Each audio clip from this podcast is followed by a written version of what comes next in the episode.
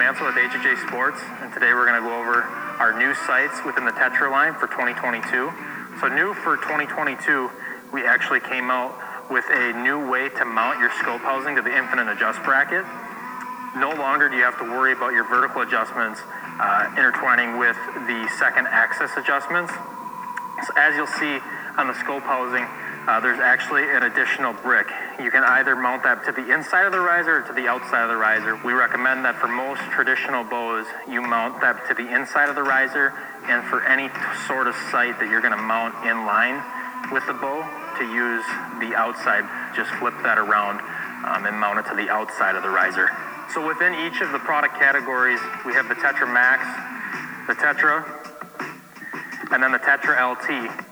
As always, our Tetra line of sights come in four different scope housing size options, an inch and three eighths, an inch and five eighths, an inch and three quarters, and then also our four pin housing, which is an inch and three quarters.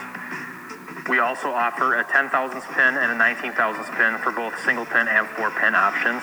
On the Tetra itself, we once again have micro adjustments as well as your macro gain adjustments for left and right. For your vertical adjustments on your Tetra bow sight, you'll want to use the screw right here on the infinite adjust rail and the screw below that. You'll just loosen those and slide it up and down. Another key feature on the 2022 Tetra bow sight is the integrated scope ring that has a built-in level. Another key feature on the 2022 Tetra bow sight is the ability to take a 2500 blue burst light. This is an added on accessory, but you can actually put that on there to add light to your pin or to reduce light. With that, we also have mechanical rheostat, which is an, an exclusive feature to HHA on the Tetra line. You'll be able to turn in the rheostat if you want to dim the light, and then you'll also be able to turn it out if you want to let more light in. Also on our 2022 Tetra line bow sights, the Tetra comes in either a fixed frame, our Hunter Edition frame, or it comes on a 4 to 8 inch adjustable dovetail. All HHA products are 100% made and sourced in the USA, and they carry 100% lifetime warranty. For any more questions, please visit our website at www.hhasports.com. Hello, we're at the ATA show at uh, Veteran Innovative Products, uh, an all-American made and manufactured broadhead. So we've got a new one for 2020 called the Combat Veteran 4-blade. As you can see, four blades. Got a lot of the same high-quality materials we use with our original two-blade Veteran, but the Combat Veteran has a different deployment system. How it deploys is you just squeeze a little bit on your main blades, okay? Those compress, and then the broadhead opens. It still has our momentum management compressible blade technology. So the cutting diameter is inch and a quarter by two inches on this when deployed. Uh, in flight, it's one inch by inch and a quarter. Another feature we added this year with these heads uh, is that you can exchange the bone breaching field point tip with a 125 grain setup if you would like. So swap the tip out, get you 125 grains instead of 100, which is big with those Western hunters. And then it's really simple to lock back in place, roll those blades up, and then it's a click and another click on the other side. It's completely set in, will not prematurely deploy, will not rattle free, solid containment, 100% deployment every time. So we made a lot of good adjustments and refinements to it to make sure that it's guaranteed to deploy every single time. So that's what's new for VIP this year. Welcome back, guys. This podcast is brought to you by RPG Coffee Company, a veteran owned and operated socially responsible coffee company born to support members of the military, law enforcement, and firefighting communities by donating 50% of their profits. The true secret to living is giving. And don't forget to join the RPG Coffee Club today. Don't wait until you run out. Stay ready to rock by having RPG coffee delivered straight to your door each month with our coffee club.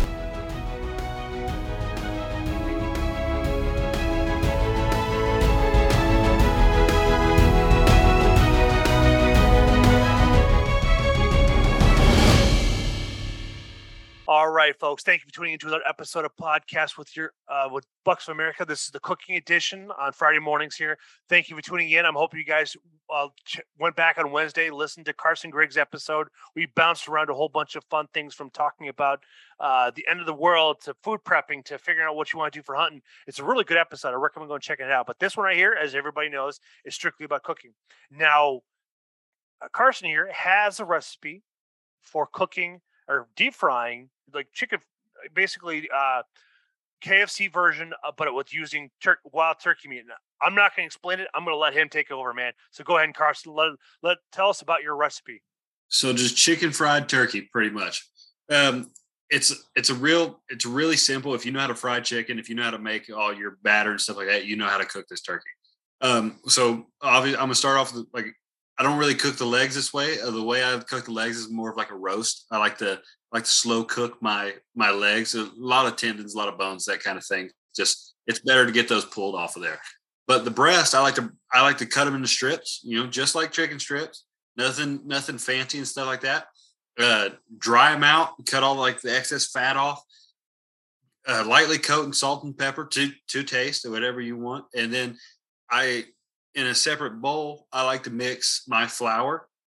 I take a flour and all my normal seasonings. Uh, I'm from the South, so particularly a lot of Cajun seasoning, a lot of black pepper, a lot of just. But my secret ingredient is chicken bouillon. I'll take in that flour mixture and I add about four tablespoons. Like if for every cup of flour, add a tablespoon. Excuse me, every a tablespoon of of chicken bouillon, the little powdered chicken, like chicken broth powder mix. It's it's phenomenal. So after all those seasons, better you make you an egg wash. And when you make the egg wash, add Worcestershire, Worcestershire sauce. Wash your sister sauce. All right. I can't pronounce it either, but we're all in the same boat.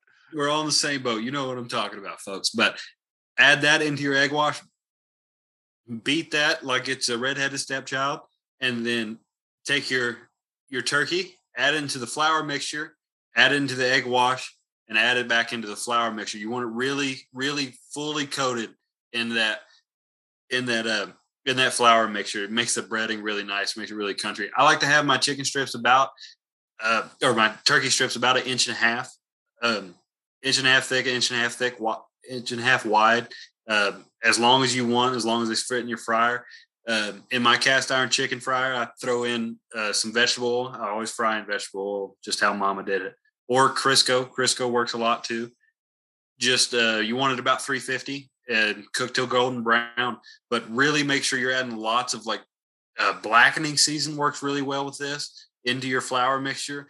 The seasoning, the flavor really comes from your your your flour. It really comes from your uh, your batter to say. And a lot of people add breadcrumbs and stuff. I don't personally do that because, again, that's how Mama did it. I just throw it in that flour and roll it around. But make sure you add a little bit of the chicken bouillon. Chicken bouillon will change your life. It takes away that gaminess flavor, gives it a little bit of chicken flavor. If you have kids that are really picky about oh not eating wild game, add that chicken bouillon to your flour mixture when you fry some turkey, and it's gonna be it's gonna change your life uh, when you look at your flour mixture before you you want it to have a little bit of color to it.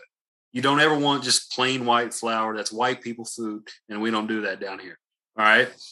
Add in your lots of season, lots of flavor, lots of spice. Uh, I tend to stick with Tony Chachere's, uh, black pepper, Montreal steak seasoning, garlic powder, and chili powder. That's that's normally what goes in there, uh, along with the ch- the bouillon. You've already salt and peppered your your chicken strips before you throw them in the into the flour mixture. It's to die for. Man, that's pretty straightforward, pretty simple. Do you have any it's, pictures of it too, so I can show the audience? Um, I can look, but I don't know if I have any readily available. Yeah, that's the thing. It's like you said, you you you ate yourself out of that role by the time the season was over with. So it's it's it's all right. It's not a big deal. But the nice thing is, it Oh wow, look at that. Man, look, that looks tasty. You had it right there, right there on a white trash paper plate. Um, hey, I use paper plates too, so I just don't want to do dishes. Uh, you want to know how I make my gravy? It's a traditional home style gravy. Uh, so you gravy is super simple for those of you who haven't made gravy. Don't be scared of it. Super. I take a cup of flour of white flour. I add it to a saucepan, and I'll turn it on about medium heat and let the let the gravy brown. Let it brown, let it get a little bit of color into it, mix it up, let it brown a little bit more, and slowly add milk. Start mixing up your roux, mixing up your roux, let it cook because you don't want that flour taste, but you want that good country gravy taste. And once it starts thickening up, add more and more gravy, and you add it to the to your liking thickness. And as it cools, it'll get thicker. But once it gets to your desired thickness, salt and pepper. That's it. That's the only thing that goes in your gravy, and it just it makes everything so much better. That sounds delicious. My wife, Like- she she she loves making uh, gravies with it because her favorite go to is uh, uh, venison, uh, shit on a shingle, or the other version is just uh, biscuits and gravy, just Biscuits using venison. Oh, she Yep. that's her that's her her uh, bon appetit. If she's feeling wild and frisky, that's what she'll make.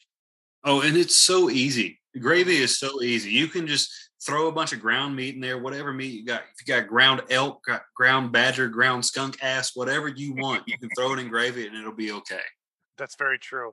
That is very true. Well, thank you for that information there. I will have this up, and the, for those, just check out the show notes, and I will have some information in there. Uh, just to it'll be a simple uh, breakdown, nothing over the top, but you'll be able to, by the end of it, be able to make the uh, delicious chicken or chicken fried turkey. It's super easy. Excellent, sir. Thank you for coming on the podcast. Thank you for sharing us your, your secret ingredient, which is pretty remarkable. Thank you for that.